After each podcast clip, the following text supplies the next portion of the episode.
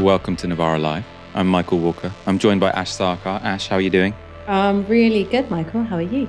Very well. Coming up on tonight's show, Starmer lays out more detail on some of his plans for green energy. David Cameron has appeared at the COVID inquiry, and the government are creating new guidelines for schools on the issue of gender identity.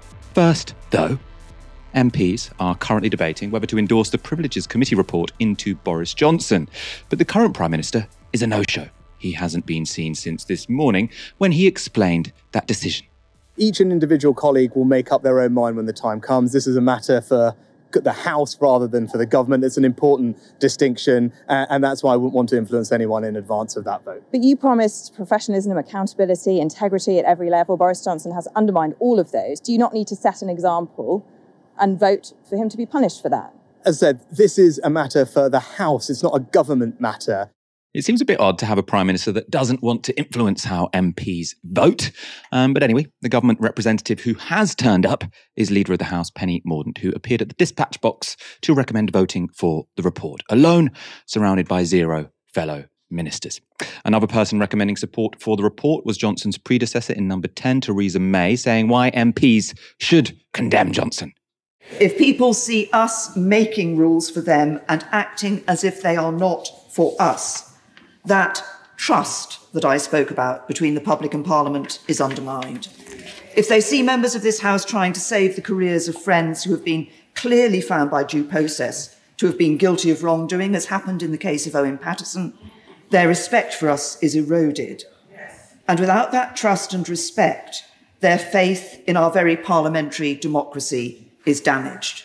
Debate at first was very notable for a lack of anyone defending Boris Johnson and for being all round a little bit dull. That was up until just half an hour ago when Tory MP Lia Nici got up to say this.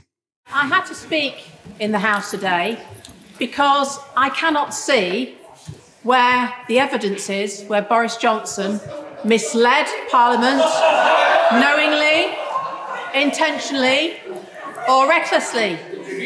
I'm from Grimsby, and I have to say it as I see it. Order, order. It is important to listen to the Honourable Lady. Lia Nici. Thank you, Madam Deputy Speaker. I have to say it as I see it, because that's what my constituents would want me to do.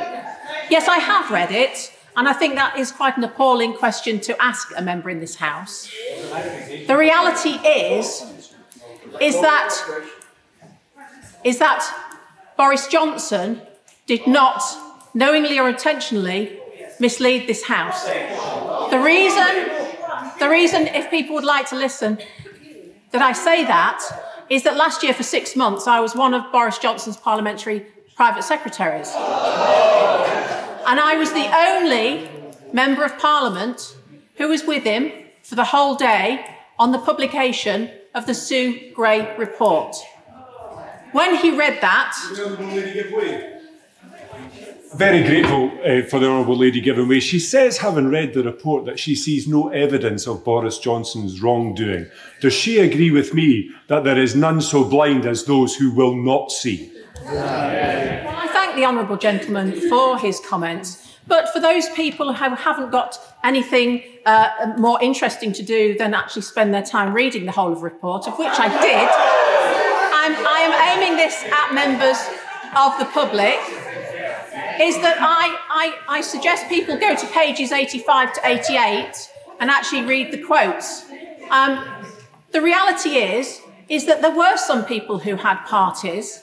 Sadly, those people were unelected officials who still should have stood by uh, making sure that they weren't uh, having ministers potentially in difficult situations by advising them incorrectly.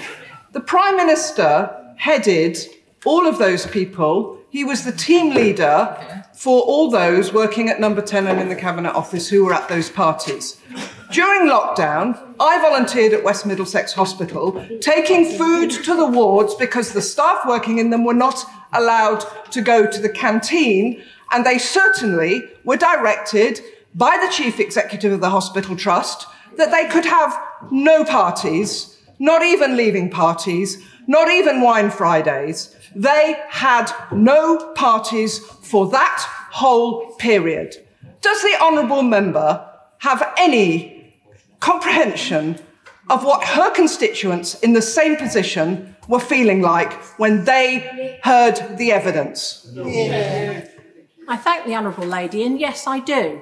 Um, but what we need to look at here is actually what I witnessed firsthand, and what had happened was that people advising the then Prime Minister at no point advised him that there were parties, they advised him again and again. They had, no, I won't give way at the moment, thank you. They advised him again and again that no rules were broken and that guidance was followed at all times. That was an MP saying that it wasn't politicians, just civil servants who had broken the rules. Clearly, she hadn't had a look at the Sunday Mirror, um, because today's debate was preceded by the Mirror releasing the first video footage of a lockdown party, and this was their report. As long as we don't scream we're like. Exclusive video obtained by The Mirror shows a Christmas party organised by Shaun Bailey's London mayoral election campaign team in the basement of the Conservative campaign HQ during strict COVID restrictions. It's the first time footage has emerged of one of the rule breaking parties in Westminster. The man in the braces is Ben Mallet, who was Bailey's campaign manager. He was given an OBE in Boris Johnson's honours list. Shaun Bailey was then elevated to the House of Lords in that same list. Ben Mallet is now running the campaign of Moz Hossain, who wants to be the party's candidate in next year's race to be the capital's mayor. The video was filmed on December 14, 2020, at a time when socialising indoors was banned. Later in the video, guests can be heard laughing about bending the rules. Uh, it's for party um, use. Instagram Live. As long as we don't scream that we're like. well, I'm pretty sure that the press are going to say.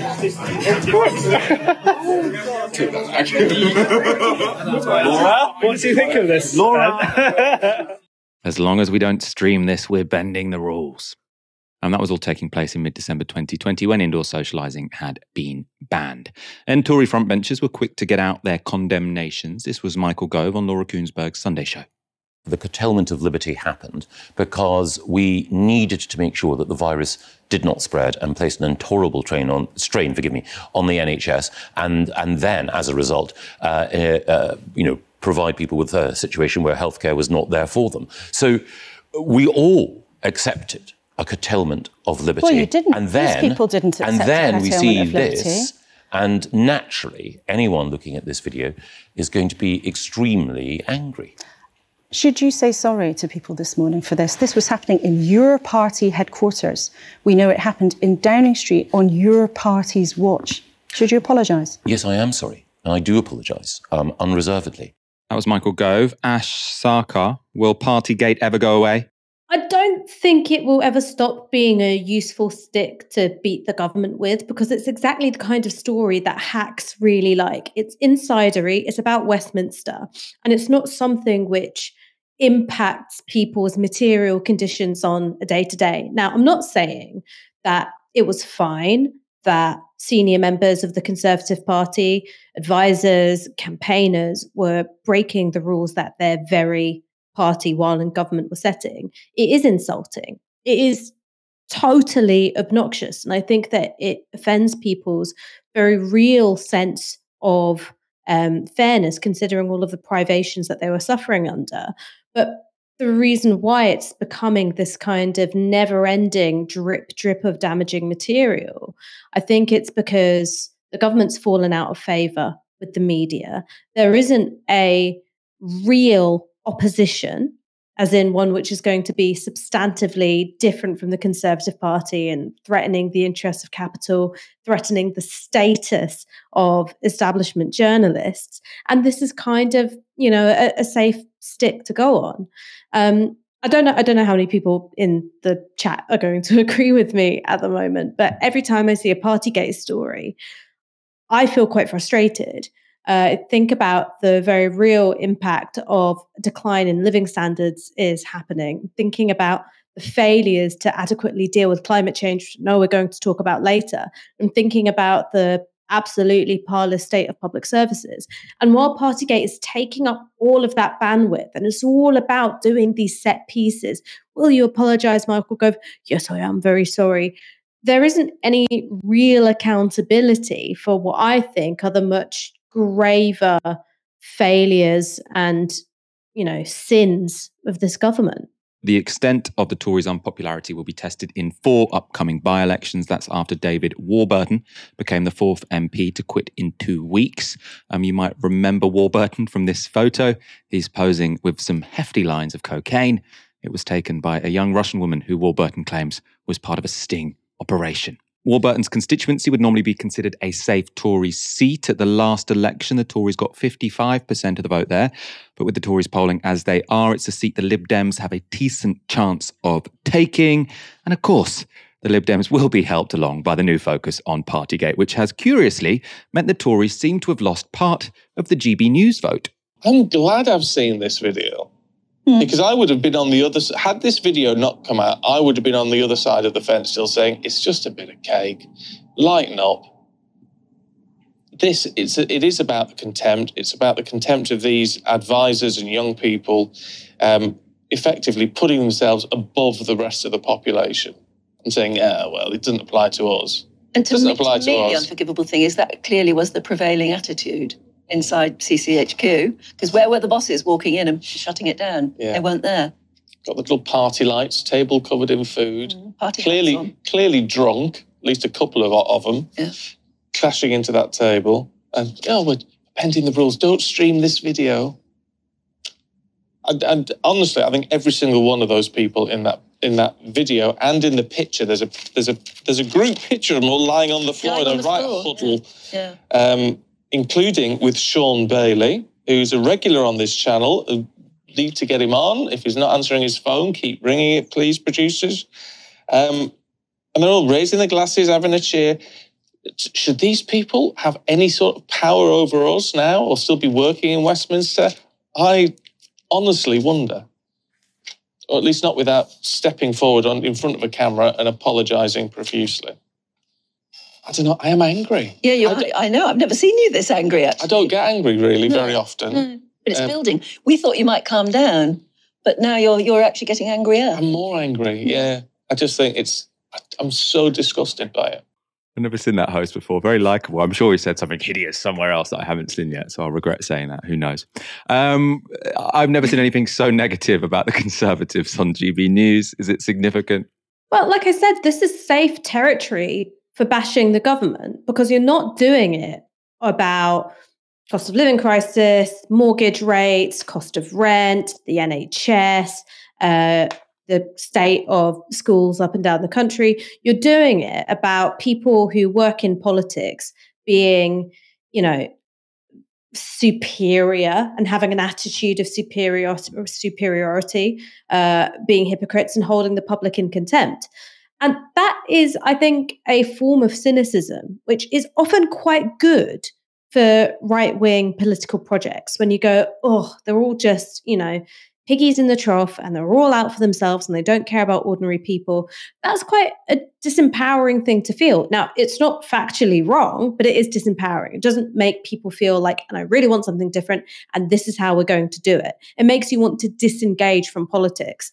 And that's very good for politicians who've got absolutely no intention of serving the public interest. So I think it's very safe territory uh, on which to bash the government. Um, had Jeremy Corbyn been leader of the Labour Party rather than Keir Starmer, I suspect you'd have found a different tone being struck by many of the hacks and by GB News, because instead of it being a case of all politicians are the same, you've got someone who is clearly quite different. Um, and I think that there is a performative element to, oh, I've never been so angry.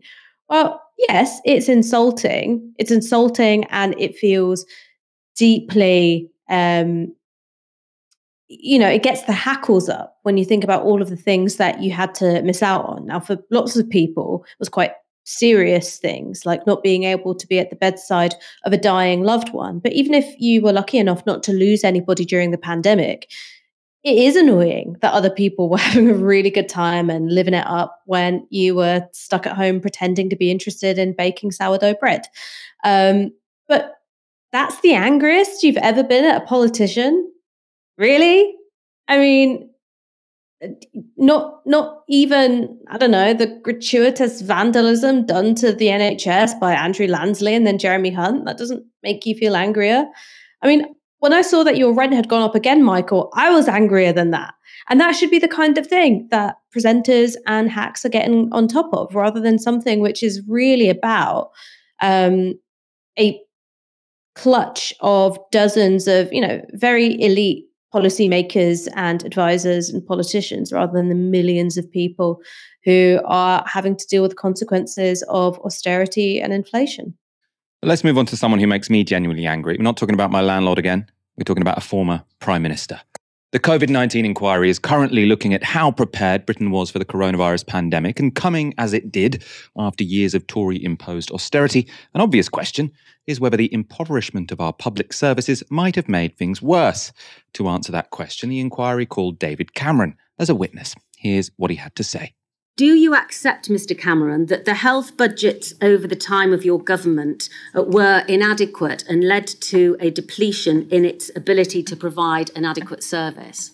Um, I, I, don't accept that, um, neither on a sort of big picture level or yes. on a small picture level. I mean, the big picture level, I don't think you can separate the decision and the necessity of getting the budget deficit down and having a, a, a reasonable debt to GDP ratio so you can cope with future crises. I don't think you can separate that from um, the funding of the health service or indeed anything else.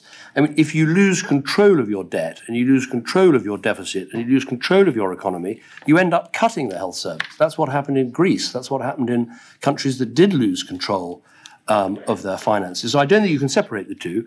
So we made the important decision to say that the health service was different, its budget would be protected, and so there were real terms increases every year. And so, for instance, there were 10,000 more doctors working in the NHS at the end of the time I was Prime Minister than there were at the beginning. Um, would everyone like to spend even more on the health service? Yes. There were, I mean, I, you know, making these difficult choices about spending was, was, it wasn't a sort of option that, that was picked out of thin air. I believed, and I still believe, it was absolutely essential to get the British economy and British public finances back to health so you can cope with a future crisis. That's complete bullshit. He he was prime minister when interest rates were so so so low. That was the time to invest in the NHS. What he did was squeeze it for cash. Right now, it's fallen on its face, and now interest rates are much higher, so it's harder to invest in it. I think we should still do it anyway, but it's harder than when he was in power. Also, this idea that you need a, you need a very um, low debt to GDP ratio when you enter a crisis. Japan has a debt to GDP ratio of about 250%, right? They had a much better COVID pandemic than we did. And that's because they had a public sector that worked, right? They could respond to a crisis in real time instead of constantly trying to catch up with what had already happened. Now, it, you know, I, I can't think of a single country, or definitely a single country, sort of in, in, in the rich world, who has said, "Oh, you know what really screwed up our response to COVID 19, it was that we hadn't done austerity beforehand. No. What they've all said universally is we probably should have invested a bit more into public health. We should have invested a bit more into healthcare, and we should have learned from the, the SARS pandemic in East Asia in 2004, right? That's what people are saying. No one is saying, oh, we, could, we couldn't respond to the pandemic because we didn't do brutal austerity. The United States didn't do austerity to the same level that we did after sort of 2008 because Obama came into power, of course. They had a bit of a stimulus.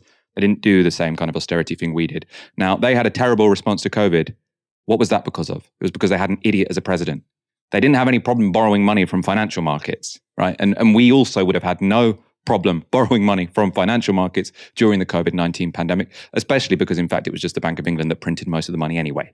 So, so, so the idea that it was a reasonable trade off to have also, by the way, he didn't reduce the debt levels, David Cameron. It went up the whole time because what he completely did was was crash any hope of having economic growth. So one side of the debt to GDP ratio is obviously the GDP part. So he didn't get it down. But even if he had got it down, that wouldn't be worth putting all of our public services at the point where just A few more beds being needed makes the whole thing collapse. He stripped all of those public services of spare capacity. Any kind of slack that they might have had that meant they would have been able to deal with a pandemic was gone, sacrificed on the altar of having a slightly lower debt to GDP level, which we didn't even get in the end because he crushed growth. It's stupid, stupid guy, biggest, biggest vandal of this country in my lifetime. I think Tony Blair, the biggest vandal on a global level because of Iraq. David Cameron, the biggest vandal on a domestic level because of austerity. Specifically, Cameron claimed there that there were real terms increases to the health budget every year when he was prime minister. Now, that was um, a bit slippery. So, this graph from the BBC shows how health budgets changed across successive governments. Traditionally, the NHS budget has been raised by 4% above inflation each year, or it was quite a bit more than that most years um, under New Labour. But that's the average. And that's to allow um, us to accommodate new medical advances and as well as increasing demand, especially with an aging population. But under Cameron's coalition government, the green bars, it barely increased at all until 2014. And it decreased in 2011 to 2012. Um, under the Tories, it only went above that 4% benchmark in 2019. So that was, if you remember, it became a real, real political issue in 2019 that the, everyone suddenly woke, oh, God damn, the Tories have destroyed the NHS. Unfortunately, we had a pandemic the following year. Um, so, of course, though budgets were technically increasing, growing demand and the additional pressures on the NHS weren't being accounted for. Ash, what did you make of David Cameron in the dock? I don't know if we can call it the dock. David Cameron giving evidence to the COVID inquiry. I'll say it the proper way if I speak, the police will come around to my house. So I'm not going to say exactly what I felt when I saw David Cameron giving evidence to the COVID inquiry. Um, but there was another thing which he neglected to mention, and that is the impact of austerity on the overall health of the population. So, as you correctly pointed out, you didn't have spending increases for the NHS, which dealt with the fact that we have an aging population. So we have growing numbers of people who are more likely to need healthcare because they're getting older.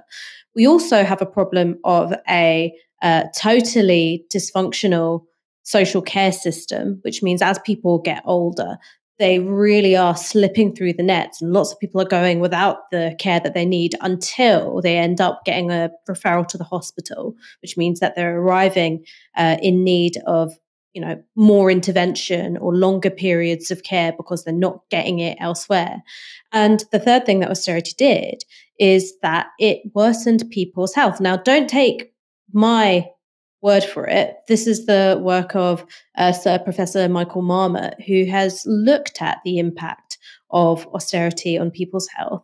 And it was really really bad. So one is that you're seeing the gains in life expectancy slowing down in some cases uh, those gains going backwards for the very poorest people in society. So between rich and poor, you have an average difference of life expectancy in some areas of 20 years.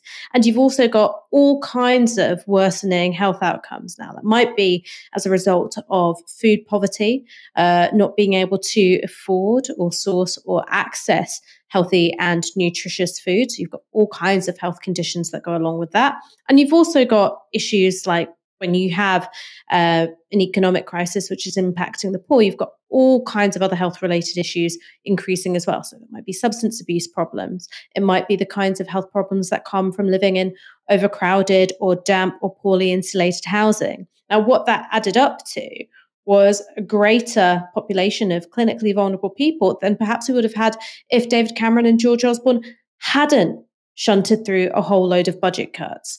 Uh, you certainly would have had uh, had they not shunted through those budget cuts and had they maybe gotten on the front foot and dealt with the crisis in social care that we're still seeing to this day. Uh, Boris Johnson promised that that would be his very first priority upon entering government. He should have said it would have been, you know, really way down there after securing a loan from a chum, redecorating his house, and scoffing birthday cake at every opportunity. Um, no one's dealt with the crisis in elderly care. And it's meant that we've had, I think, just a population which was much more vulnerable to COVID than than it would have been. And that's why I'm so angry about austerity, because it wasn't simply a case of going, oh, you know, wouldn't it wouldn't it be nice if, you know, the local school had more pens and pencils? Now, of course it would.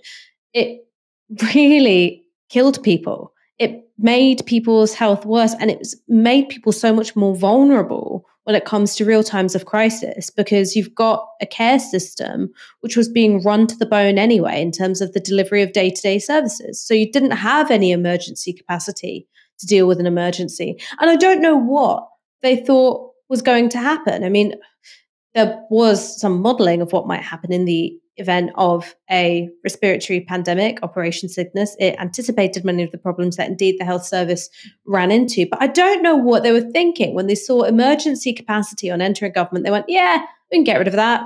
Probably no emergency is going to happen. It's just, it's such recklessness that I just think it can't be stupidity. It, it must have been cruelty or malevolence on some some level. I just I cannot believe people would be that stupid.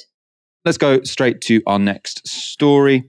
Labour leader Keir Starmer has given a speech in Edinburgh laying out his plans for a green revolution. For once, it wasn't just vague promises. There were some solid commitments on industrial strategy and common ownership, but it wasn't only a pitch to put Labour in charge of the green transition.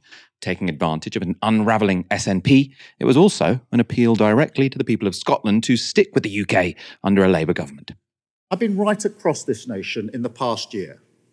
I've been to Wick, Glasgow, Inverness, Kirkcaldy, Rutherglen, Fife, Leith here today. And throughout all this, I see the contours of three different Scotlands. They're the Scotland that the solidarity of working people built, that the labour movement built, the industrial strength, the sense of community, the social housing, the welfare state, the NHS, all emerging out of the rubble of the Second World War all providing security for working people in defiance of a volatile world.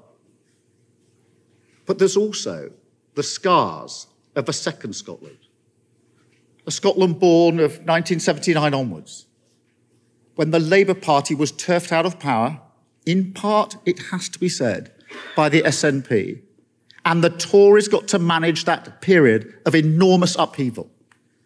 It's a Scotland where the prosperity oil and gas could have brought was squandered on a political war against that first Scotland, where the government saw working class solidarity across Britain as a threat, not a source of hope and dynamism.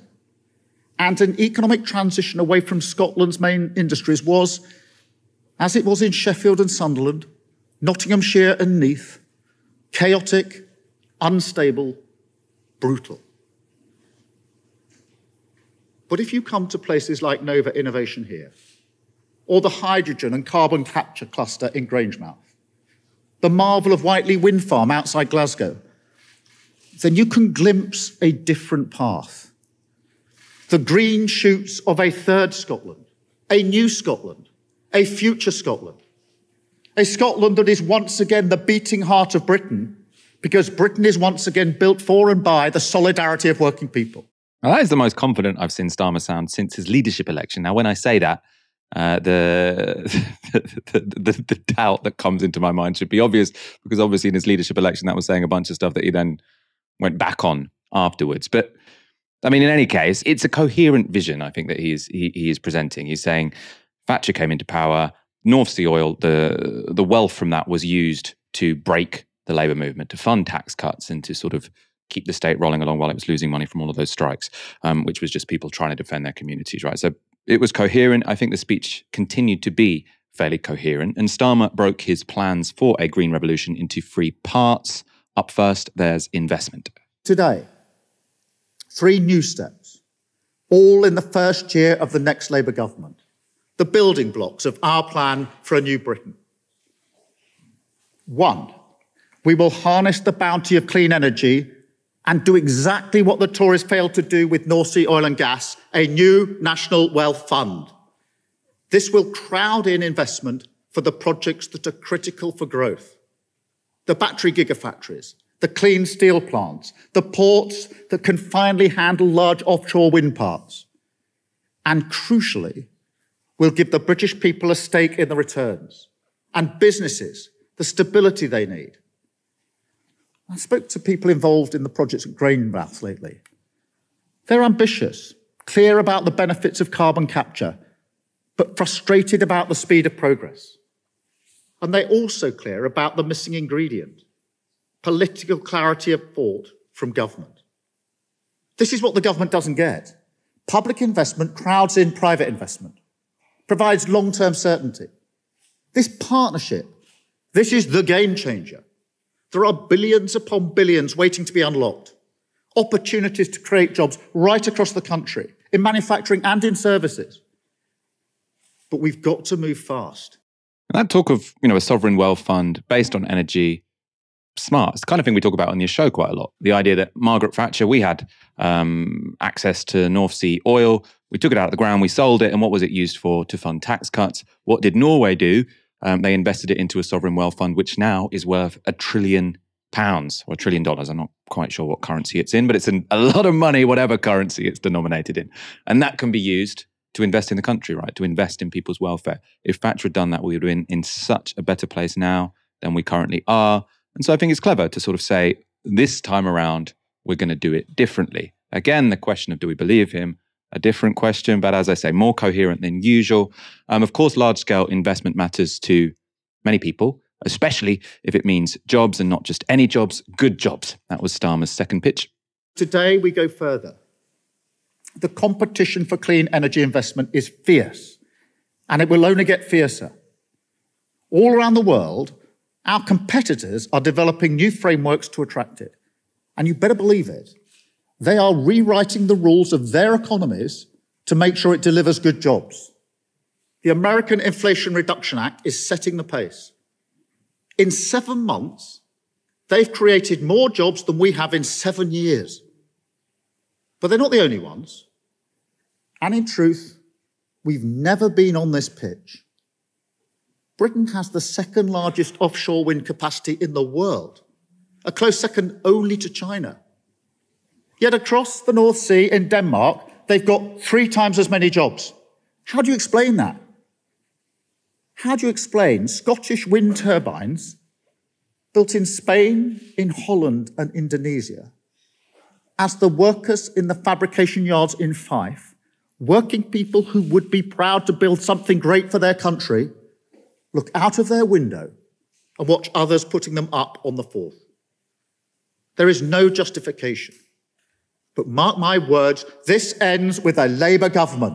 So, concretely, Starmer said he'd change rules so that to win contracts, companies would need to employ local people and recognise unions. He also said firms would get financial rewards for employing local people. So carrots and sticks so that the green industrial revolution creates jobs here. That's the idea. Um, next up, we heard more about the Great British Energy Company Labour announced at last year's conference. And finally, the centrepiece, the embodiment of our new priorities and values, a new homegrown energy company, a benefit so many of our competitors already enjoy, like Ørsted in Denmark, Vattenfall in Sweden. The argument is simple. If there is money to be made from our resources, it must serve the British people, must invest in our communities, create British jobs.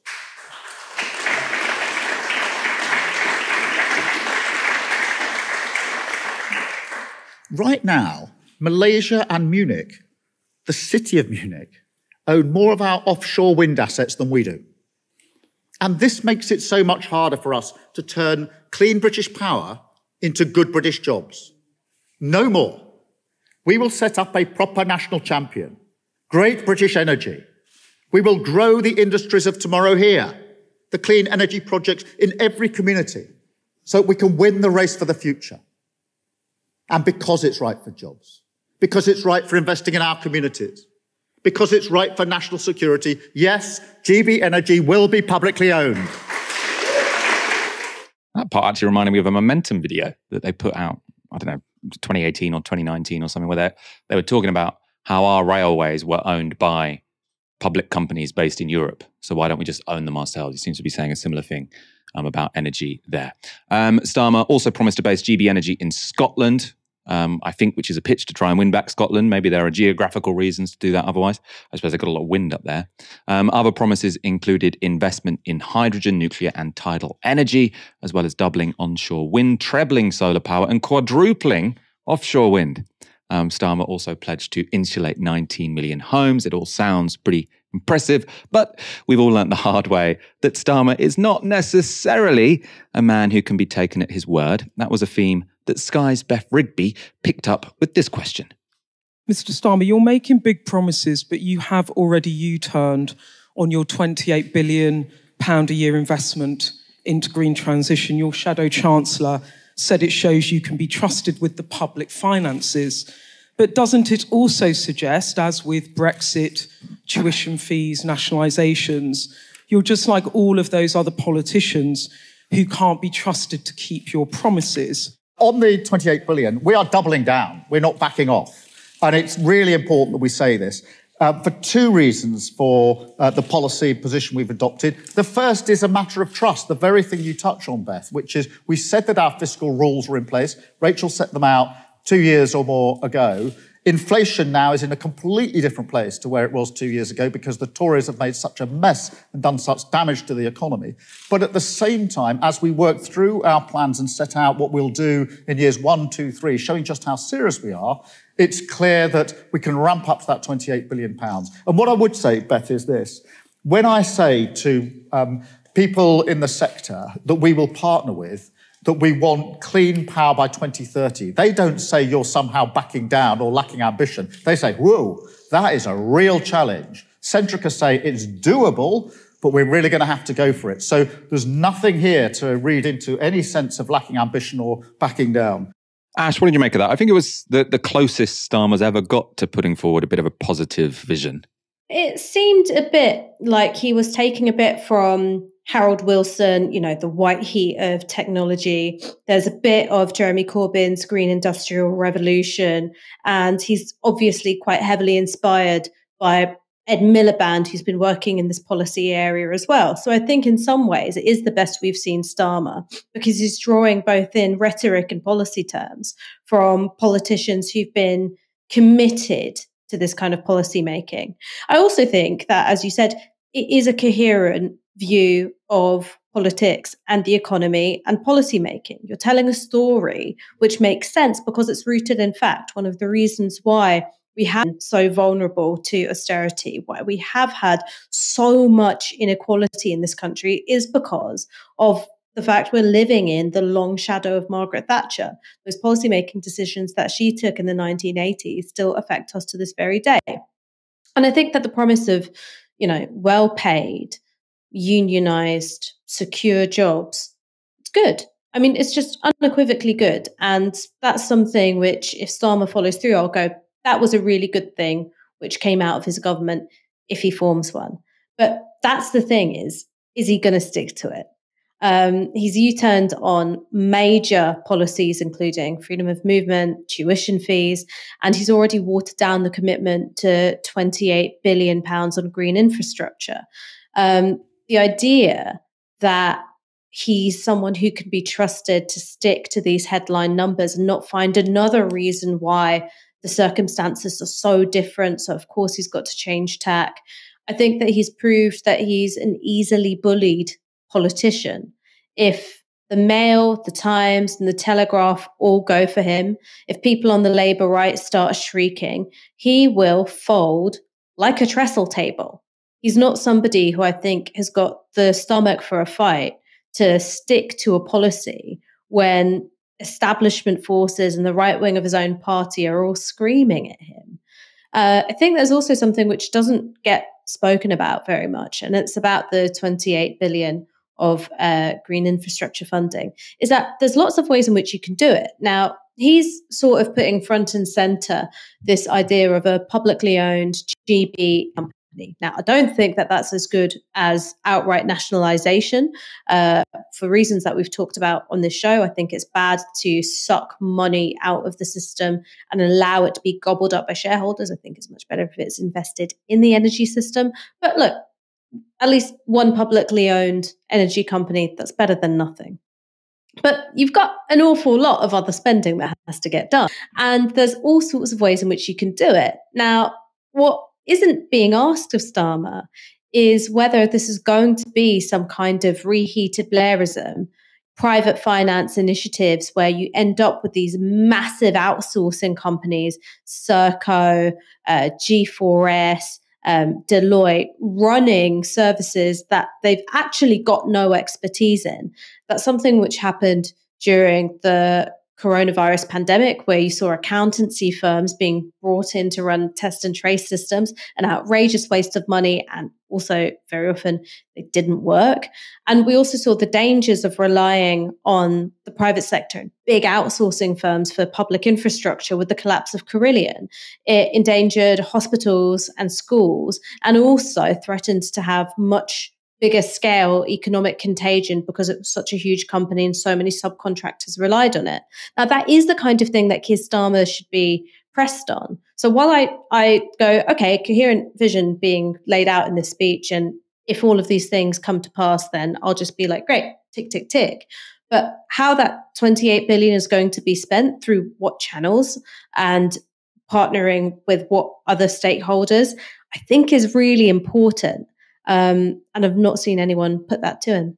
I mean, also, we said Starmer sounded coherent in that speech. Um, before the speech, he gave an interview to Radio 4. He sounded quite a bit less confident there. You're also announcing, aren't you, that you will be honouring all new exploration licenses for oil and gas granted until the point that Labour comes to power, correct? Yes. And that will mean that oil and gas will be in our energy mix beyond 2030 into the 2050s? Yes. Uh, uh, uh, oil and gas will be part of the mix for decades to come under existing licenses or licenses that are granted uh, in the near future. How and does we that will fit work with being a clean energy superpower? well, I'll just continue if I may, and then um, and obviously answer your question. Uh, we will work with the sector to manage those licenses, um, but we have to recognise, and I think everybody does recognise, that there are dwindling supplies of oil and gas in the North Sea. 90% of gas, for example, is either already extracted or already accounted for. So there has to be change. We know there's got to be change. Nobody really argues with that. And I think that we made a historic mistake back, you know, decades ago with coal fields where there was no planning for the transition. And even now, many people listening and will know firsthand or completely understand that communities are still feeling the effects of that failure.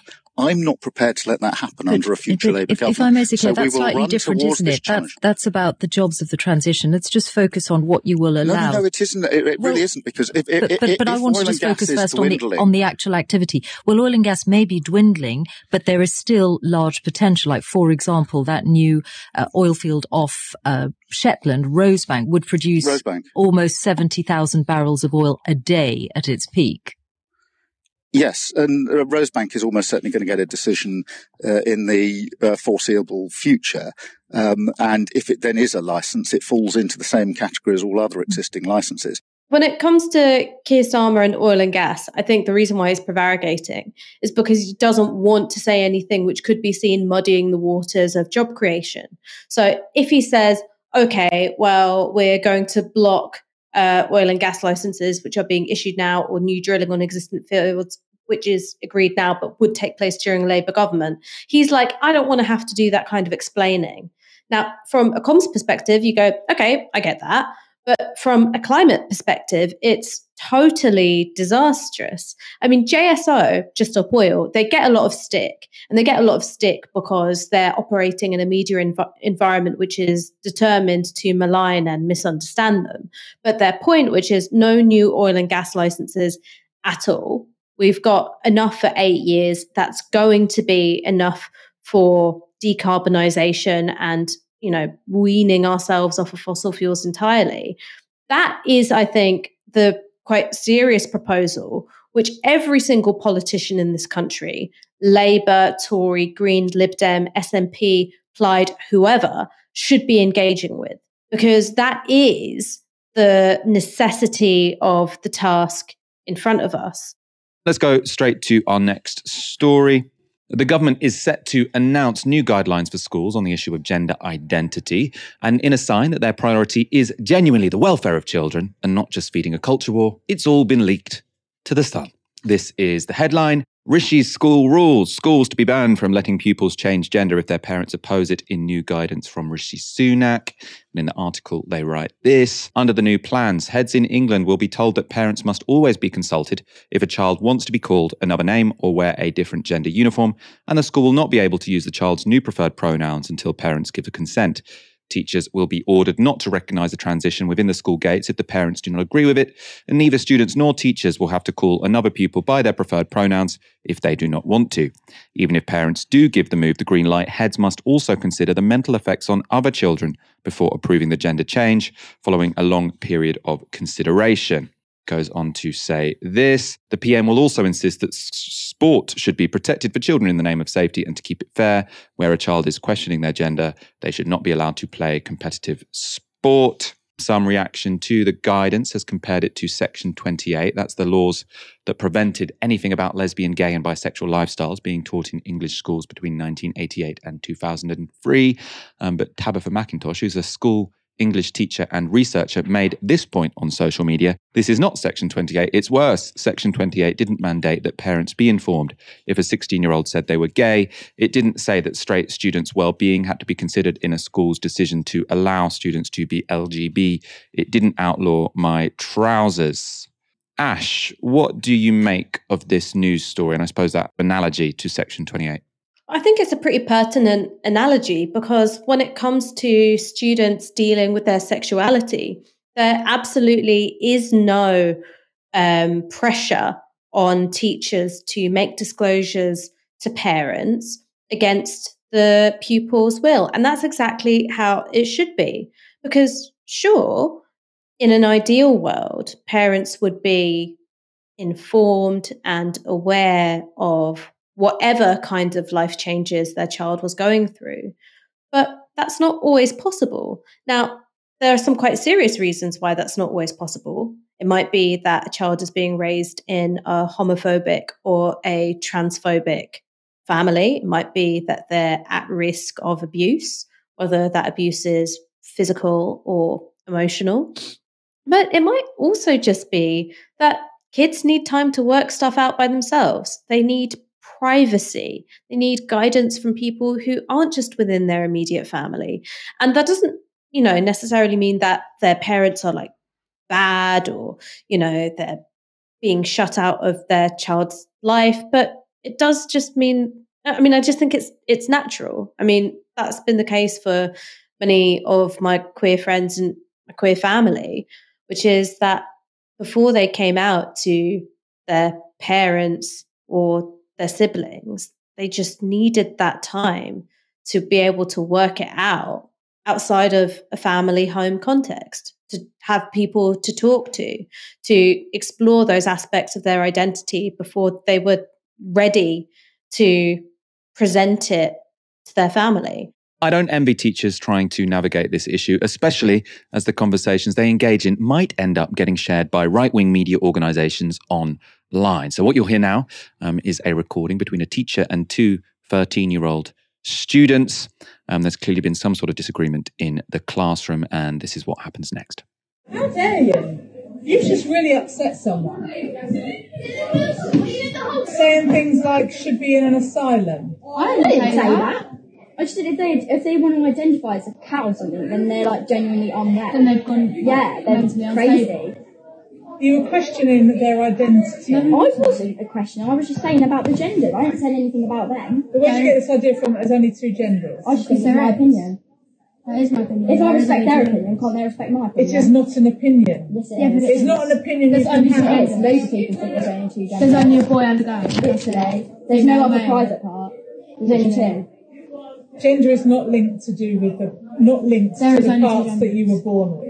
Gender is about how you identify, which is what I said right from the very beginning Yeah, of no, the I just don't agree with that. So why should I have to listen to something I don't agree biological with? biological sex. There is actually three biological sexes because you can be born intersex. You can be born with male and female body parts or hormones. Yeah. Did you know that? Yeah, there's three. There's not three hundred. Doesn't mean. Yeah, there's three. I'm talking about biological sex. In terms of gender, there are lots of genders. There is transgender. There is agender, people Yeah, that don't believe they have a gender at all. Yeah, but you can't have that. you are. No, you can't have that. It's not a law. Yeah, no, it's, it's not a law, but it's our opinion. We just don't agree with it. We just think it's all just. If you have a vagina, you're a girl. If you have a penis, you're a boy. Yeah. But cisgender is not necessarily the way to be. You were talking about the fact that cisgender is the, the norm, that you identify with the gender that of the sexual organ that you're born with Yeah. or you're weird. That's Yeah. basically what you're saying. Yeah. Which is really despicable. How? When it's if I called my mum right now, my mum would say be on my side. If I called my mum, she'd say. Well, that's very sad as well then. How is it? Loads of people agree with that. There's only a small majority of people who actually think that. And why do you think we have so many problems in the world with homophobia?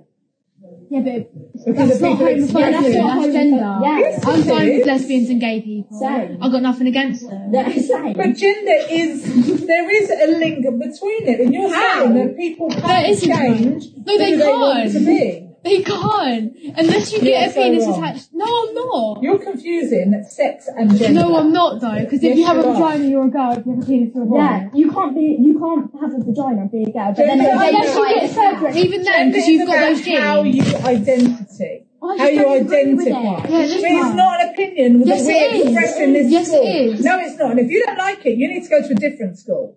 So I did I'm, go to a I'm different reporting you to Miss Willis. it seemed to be that first the pupil objected to uh, what these other individuals were saying and then the teacher got involved and it all exploded into a much bigger discussion about the relationship if there is any between sex and gender. Um, so you don't know if this is within the context of a pupil being trans or non-binary, being bullied, being interrogated, and that's something which is then being intervened with in a way which I think then you know is is kind of clumsy because what what you would want a teacher to do is two things at once. One is to preserve the dignity and the safety of all of their pupils and to protect pupils who may be experiencing bullying because of homophobia or transphobia to give them the support and the protection that they need right that's absolutely a teacher's first priority and then the second thing is going okay well how do i teach my pupils to have a discussion in a way which is respectful and isn't closing down on you know quote unquote reasonable opinion, but is facilitating their ability to have a discussion in a way which is productive and fruitful. Now, I think in saying it is not an opinion, that's not a way in which that's happening. What you would want to do is to say, okay, well, this is what science has to say about the biology of sex. And here are all the different ways in which you can look at gender. But what isn't up for negotiation is within the space of this classroom or the school environment, the validity of a trans or non binary student's identity. Like, I think that that's a perfectly reasonable way to go about it. But to go back to the point I was making before my, you know, I guess quite clearly transphobic internet decided to crap out on me. Um, I don't envy teachers being dragged into the middle of a culture war, you know, just as you said. But I do think that they've got a duty uh, and a real responsibility in terms of, you know, looking out for the safety of trans, non binary, and questioning pupils. And that does mean thinking about the ways in which, you know, quote unquote debate, you know, in reality, a kind of, you know, targeted interrogation can be a form of bullying. Isn't always, but definitely can be. Um, and I also think that they've got a duty to look out for the way in which a certain degree of privacy and autonomy is needed by kids in order to grow up into well adjusted adults. And I think we recognize that when it comes to sexuality. We recognize it not as an absolute right, but as a qualified right when it comes to sexual activity. There is such a thing as Gillick competency. There is such a thing as, you know, respecting the medical autonomy of under 16s in accessing reproductive health care. Um, and I think that those are important principles to bear in mind. Obviously, you would want parents to feel like they knew what was going on in their children's lives, but that isn't a wholly unqualified right either. There's the question of sex and gender and what there is, what is their relationship to each other. There's also just how would you deal with that in a classroom situation. I'm, I'm, I'm imagining if I was sort of teaching about gay marriage or something in a in a in a lesson. Um, you know, when I've been in these lessons talking about issues such as this, you know, if someone says I'm a fundamentalist Christian or very strongly religious and I think it's a sin, you'd say, okay, that's your opinion, but in this space, um, we need to recognize, you know, that this is valid. You can keep that to yourself if you want, because some people will find that offensive. You know, so it's it's not to say it's despicable that you have that view. It's to say you expressing that view in too assertive a way is, as you can imagine, I think going to upset some people. So can can we please, um, you know, calm down a little bit?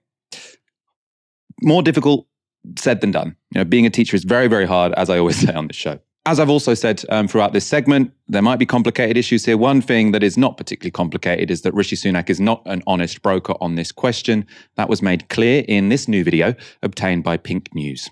At the same period of time, over the period, you may have noticed uh, Ed Davey has been very busy. Uh, like me, you have probably seen that he was busy trying to convince everybody that women clearly had penises. And uh, I was reflecting, you all know I am a big fan of everybody studying maths to 18. But it, it, turns, it turns out that we need to focus on biology to 18. so gross and so puerile. That was him talking to the 1922 committee. Um, I mean, I, I, don't even want to really have a conversation on on this basis. But in case anyone is watching that thinking Sunak is right, essentially what he is arguing is that no one can be a a trans woman unless they've had bottom surgery, which is is really extreme to sort of say you you will not be treated as a woman unless you go through a very invasive surgery, which is you know not my understanding of trans issues, not like the medical establishment's understanding of trans issues, and is actually an, an incredibly oppressive position to have to anyone who is trans. So gross, gross, gross. He's not someone who can claim that he is just trying to arbitrate uh, a difficult and complex topic. He is someone who is playing politics here in a very grotesque way. Let's go to our final story. Boris Johnson's former advisor, Samuel Kasumu, was on the BBC this weekend where he offered this qualified defense of his former boss. Samuel, I know you were involved in working on the vaccine when you were in number 10. Yeah. Um, what do you think about that now when you reflect on all of this?